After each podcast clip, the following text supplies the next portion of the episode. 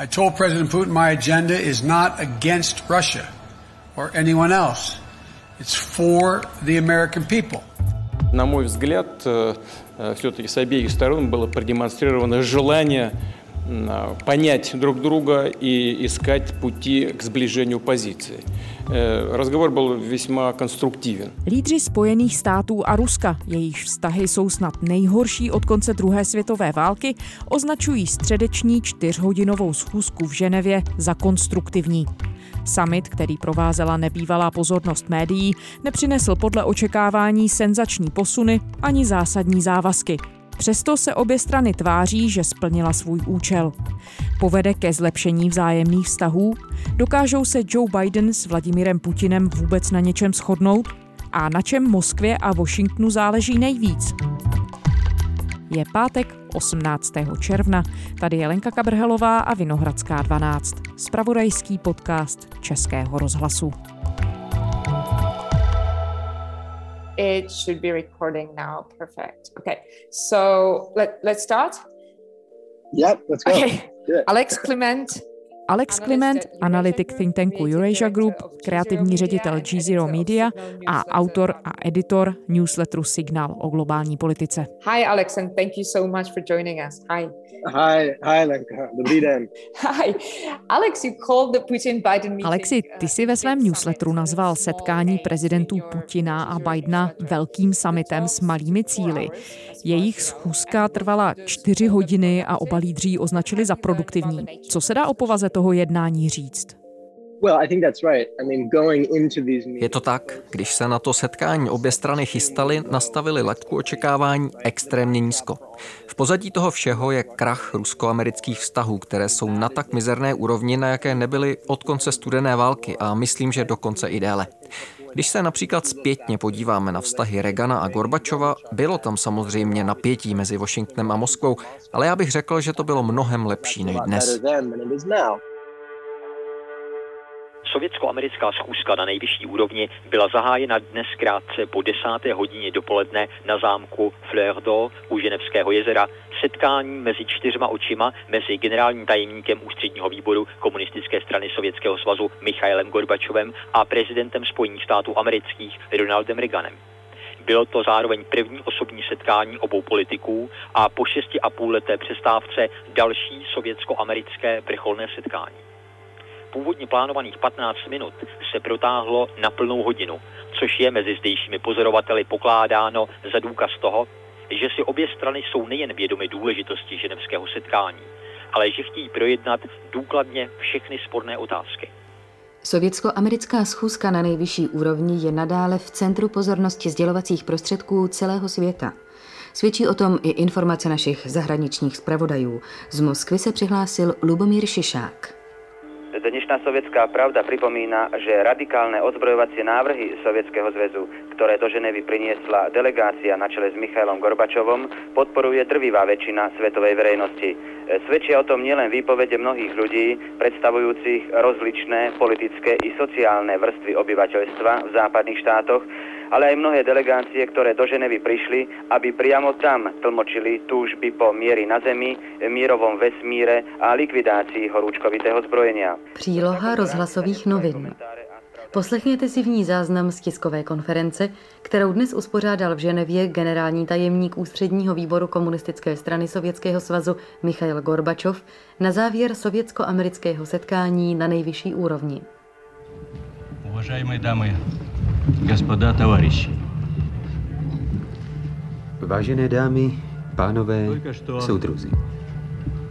Закончилось, закончились Právě наши skončily переговоры naše rozhovory s prezidentem s prezidentem Штатов Spojených Ameriky. států.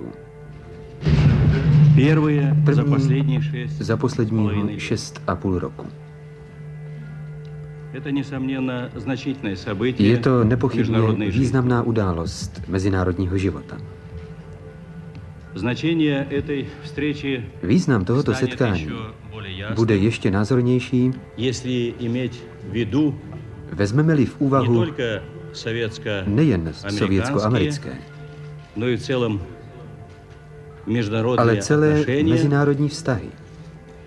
Которые переживают které procházejí особый zvláštním я бы допустил такое выражение, трудный период. těžkým obdobím.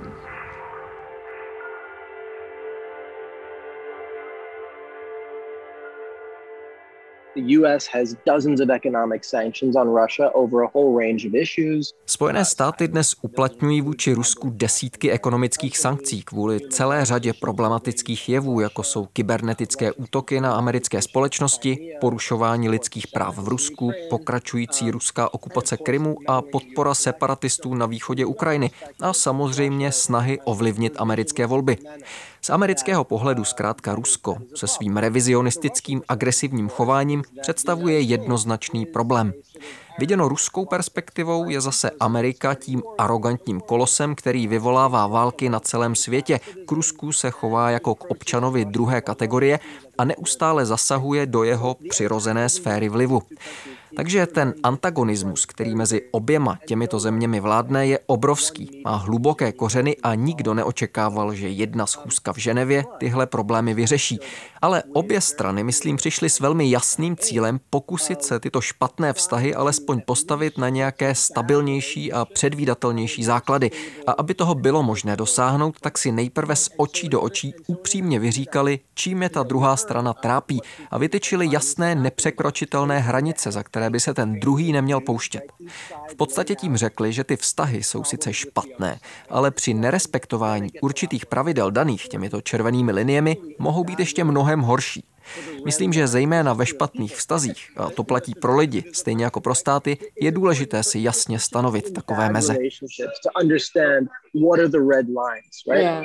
Those the red And lines. then- And sorry Yeah. to be this to be to be to be interrupting, but the No, no, red go ahead, lines, please. they, could they be a little bit tricky though? Neskrývá se v tom ale taky určité nebezpečí, že když se ty hranice stanoví, tak potom je třeba je bedlivě střežit, zatímco my jsme v minulých letech byli svědky toho, jak se ustavičně překračovaly.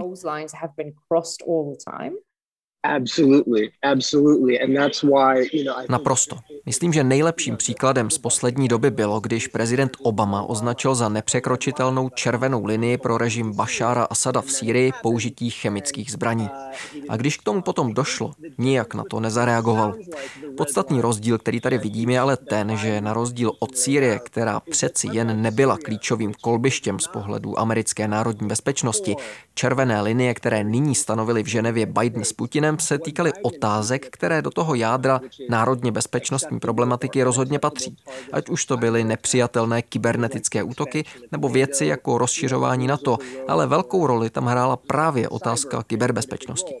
Když prezident Biden vypočítá 16 společností, které tvoří ve Spojených státech součást kritické infrastruktury a řekne, že Rusko za žádných okolností nesmí kyberneticky napadnout, má to o něco větší váhu, než když se vyhlásí, že se v zemi, která leží 10 tisíc mil od Washingtonu, nesmějí použít chemické zbraně, protože to by se pak Spojené státy velmi zlobily. Myslím, že trik spočívá v tom, že čím blíže jádru národního zájmu se daná červená linie nachází, tím věrohodnější je. Ale určitě se nedá vyloučit, že Putin bude chtít nějakou z těch stanovených hranic otestovat. Ostatně to je jeho oblíbená zábava, cupovat nepřekročitelné meze na kousky, takže uvidíme. A Biden celkem jasně řekl, že nyní byla stanovena některá nová pravidla a některé body pro vzájemný dialog a spolupráci, ale teprve se uvidí v příštích třech a šesti měsících, jestli to opravdu bude fungovat.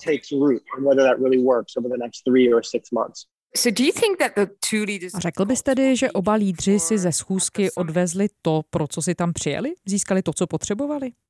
I do. Um, I think Putin got Myslím, že ano. Putin dostal příležitost přijet na summit, kde se od něj neočekávalo, že přijme zodpovědnost za kroky, které Rusko v poslední době provádělo.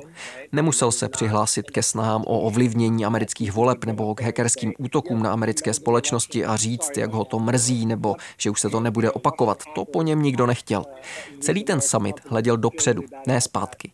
Takže Putin vlastně ze svého pohledu získal schůzku s americkým prezidentem, příslip spolupráce na otázkách, které jsou pro obě země velmi důležité, omezení jaderných arzenálů, iránská jaderná dohoda a také vidina nového strategického dialogu mezi Ruskem a Spojenými státy. A to Rusové milují. Rádi si připadají jako součást něčeho exkluzivního, jako je bilaterální dialog se supervelmocí na rovném základu o otázkách globální bezpečnosti. Takže myslím, že Putin odjížděl domů velmi spokojený. Navíc si na tiskové konferenci celkem užil. S gustem podrobil Spojené státy kritice s využitím notné dávky whataboutismu. Prostě se tam mohl trochu předvést, což mu dělalo dobře. Это есть в вашем законе, в американском. Теперь давайте зададимся вопросом. Если Россия враг, то какие организации будет поддерживать Америка в России? Я думаю, что э, не те, которые укрепляют Российскую Федерацию. Biden ale, myslím, také odjížděl domů spokojený. Mohl si s Putinem upřímně vyříkat spoustu věcí a položit tak základy pro předvídatelnější a stabilnější vztahy s Ruskem, i když nebudou Bůh ví jak dobré. Bidenovi plně postačí, když bude jasno o pravidlech a nepřekročitelných mezích, když vztahy s Ruskem budou čitelnější, protože upřímně on nechce na Rusko vynakládat moc energie. Mnohem důležitější je pro něj Čína, klimatická změna, boj s pandemí a budování infrastrukturních projektů doma ve Spojených státech. Nestojí o to, aby Rusko opanovalo jeho prezidentování, ale uvidíme. Nebyl by prvním americkým prezidentem, který ve vztazích s Ruskem uvízl. We'll see. I mean, Russia has blown up many a U.S. president in the past. We'll see. So do you think this meeting was worth No a zasloužila si ta ženevská schůzka takovou pozornost médií? Slyšeli jsme nekonečné analýzy toho, jak si lídři potřásali rukama, co prozrazovala jejich řeč těla a tak podobně. Má smysl se na takové věci soustředit? Nebo to spíš vypovídá o zoufalé potřebě redakcí ničím vyplnit prostor určený ke spravodajství o té události, když už nemohli být u samotného jednání a netušili, jak se to bude vyvíjet? Já myslím, že trocha takového divadla k summitům, jako byl ten ženevský, patří a média jsou s tím zvyklá pracovat. A pokud jde o analyzování řeči těla, tak Biden je vyšší než Putin a Putin je mladší než Biden. To vám můžu říct, když je vidím stát vedle sebe a nemyslím, že je potřeba to dál rozebírat. Ale je pravda, že tady v tom případě se hodně čekalo na to, jaký celkový tón, jaká nálada bude to setkání od samého počátku provázet. Bude to srdečné a otevřené nebo upjaté a nepřátelské. A tady bylo celkem zjevné, že to bylo to první jmenované. Byla tam cítit ta rivalita, to samozřejmě ano, ale zároveň i srdečnost. Pro proto se věnovalo tolik pozornosti tomu podání rukou a dalším takovým věcem.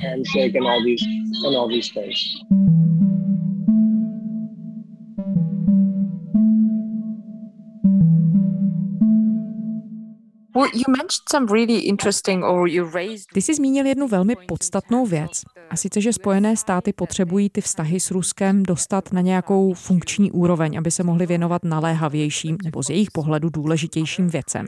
Zároveň ale všichni přiznávají, že ty vztahy s Ruskem jsou teď opravdu špatné. Tak podařilo se je v Ženevě nasměrovat ke zlepšení, nebo je na takové závěry ještě příliš brzy?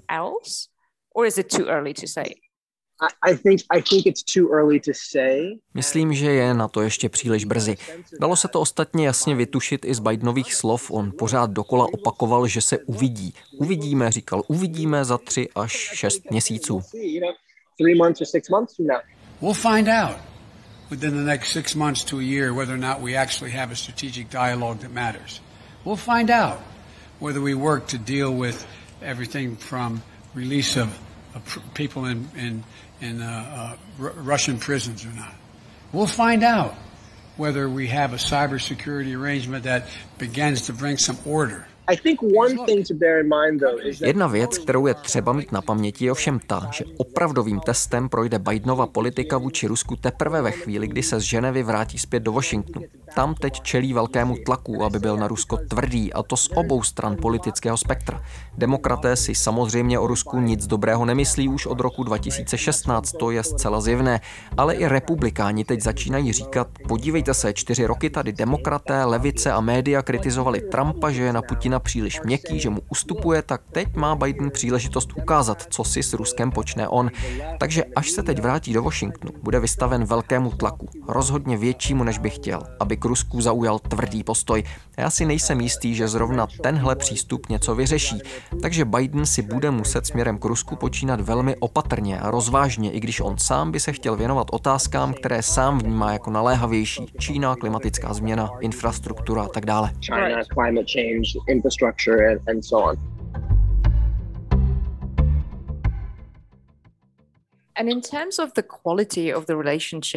Ty si ve svém newsletteru psal zajímavě o složitosti vztahu mezi Spojenými státy a Ruskem a o tom, jak se na nich podepisuje skutečnost, že se Rusko snaží vrátit do role supervelmoci, kterou za studené války bylo. Ovšem to nepůjde bez toho, aniž by se to bytostně dotklo velmocenských zájmů Spojených států. Je ve světle toho možné doufat, že se ten vztah tedy podaří nějak posunout? Není to z logiky věci předem odsouzené k neúspěchu? In the next in the near future?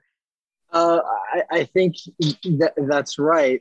I think it's it, it's the best question because it's really it gets to To je dobrá otázka a myslím, že to míří k samotnému jádru toho, proč to mezi oběma zeměmi tak jiskří. Spojené státy jsou globální supervelmoc, která se ve světě chová způsobem, který jiným zemím často vadí a Rusko se zase odmítá smířit s tím, aby na něj bylo nahlíženo jako na zemi druhého řádu. Ve skutečnosti je ale ruská ekonomika omezená a konvenční ozbrojené síly Ruska jsou sice silné, ale jejich síla je cítit jen v daném regionu, dál ne. Rusko má v zásadě dvě věci, které z něj nadále dělají globální mocnost. Za prvé jaderné zbraně, ale ty se dnes nedají jen tak použít. A za druhé jeho obrovské schopnosti k vedení kybernetické války. A Putin našel skvělý způsob, jak s těmihle omezenými kartami hrát vysokou partii. V zemích jako je Ukrajina nebo Sýrie, o kterých ví, že nejsou pro Západ oblastí prvořadého významu, je ochoten se chovat způsobem, do kterého se Západu nechce. V tomhle je Putin opravdu velmi dobrý. Trochu jsem teď odbočil od té tvé otázky, ale ano, je to tak. Mezi Ruskem a Spojenými státy panují zásadní rozpory ve vnímání toho, jakou roli mají v globálním systému hrát. A to není něco, co se dá jen tak vyřešit. Ale to nebylo cílem té schůzky v Ženevě. Tam šlo o to přiznat si existenci těch rozporů, stanovit si pravidla, která zabrání tomu, aby se ty rozpory prohlubovaly nebo nějak oběma zemím komplikovaly život a zároveň najít několik oblastí, kde i deklarované vlastní zájmy obou zemí umožní rozvíjet spolupráci a dosáhnout pokroku. A z tohoto pohledu se dá ženevský summit označit za úspěšný. Um,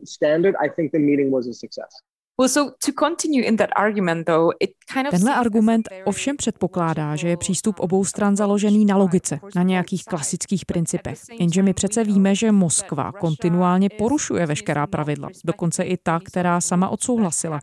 Takže když Biden říká, že chce mít s Ruskem stabilní, předvídatelné vztahy, Nejde tím vlastně do značné míry proti dlouhodobé politice Ruska? Protože by se asi dalo říct, že jediné, co je na Moskvě předvídatelné, je její snaha o vytváření chaosu a naprostá nepředvídatelnost.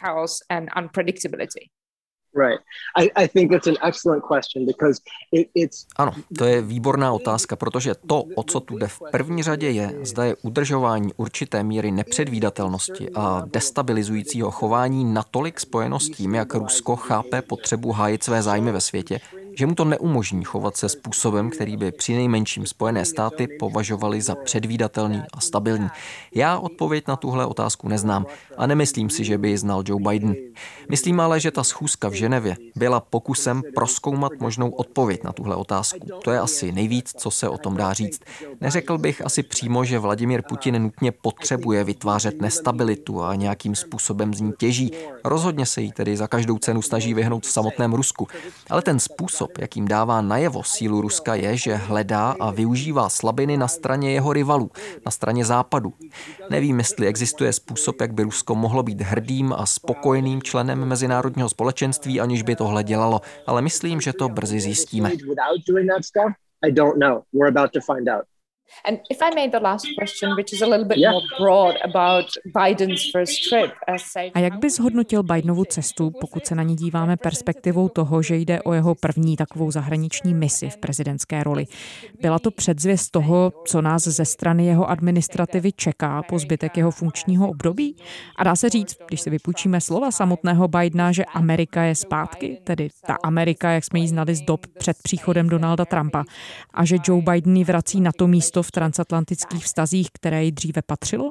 Uh, to je přesně ten vzkaz, který chtěl Biden svou cestou vyslat a myslím, že odvedl celkem solidní práci, že se mu podařilo ukázat, v jakých otázkách jsou Spojené státy ochotné a schopné se znovu ujmout globálního vedení, ať už jde o odpověď na výzvy, kterou pro svět představují Čína, klimatická změna nebo pandemie koronaviru. Myslím, že ten největší otazník, který se nad tím vznáší, ale nesouvisí ani tak s tím, jak a co chce Biden do světa promítat, ale co považují američtí spojenci i rivalové za skutečně věrohodné. Viděli jsme, jak rychle se zahraniční politika Spojených států dokázala změnit v důsledku jediných prezidentských voleb. Zkušenost z roku 2016 byla, myslím, pro řadu amerických partnerů dost traumatizující a nikdo na to nezapomněl. A když se podíváte na současný stav americké vnitřní politiky, tak představa, že Trump nebo nějaký trumpistický kandidát může v roce 2024 vyhrát volby, vůbec nepostrádá reálné rysy. Biden tedy čelí dvojité výzvě. Na jednu stranu musí prokázat, že Amerika je ochotná se znovu ujmout role globálního lídra v celé řadě otázek, a taky dokázat, že myslí vážně to, co říká, ale zároveň je zcela mimo jeho kontrolu, jak dlouho ten pokus o návrat Ameriky na globální scénu může vydržet. A myslím, že všichni američtí spojenci i všichni soupeři o tom mají své pochybnosti, které prostě nikam nezmizí. That, um, that doubt in the back of their mind, uh, and that's not going to go away. Alexander Clement, analyst at Eurasia. Alex Clement, analytik think tanku Eurasia Group, kreativní ředitel G0 Media a autor a editor newsletteru Signal o globální politice. Alex, thank you so much for, for the time and for, for the interview. Děkujeme. Thank you so much. Děkuji za pozvání. a to je zpáteční Vinohradské 12 vše. Děkujeme, že nás posloucháte a děkujeme za vaše hlasy v anketě Podcast roku, které nás dovedly až do vítězství v kategorii veřejnoprávní podcast. Moc si toho vážíme a moc děkujeme. Hodně to pro nás znamená. Naše díly najdete na serveru iRozhlas.cz, ve všech podcastových aplikacích. Psát nám můžete na adresu vinohradská12 zavináč rozhlas.cz. To byla Lenka Kabrhelová. Těšíme se v pondělí.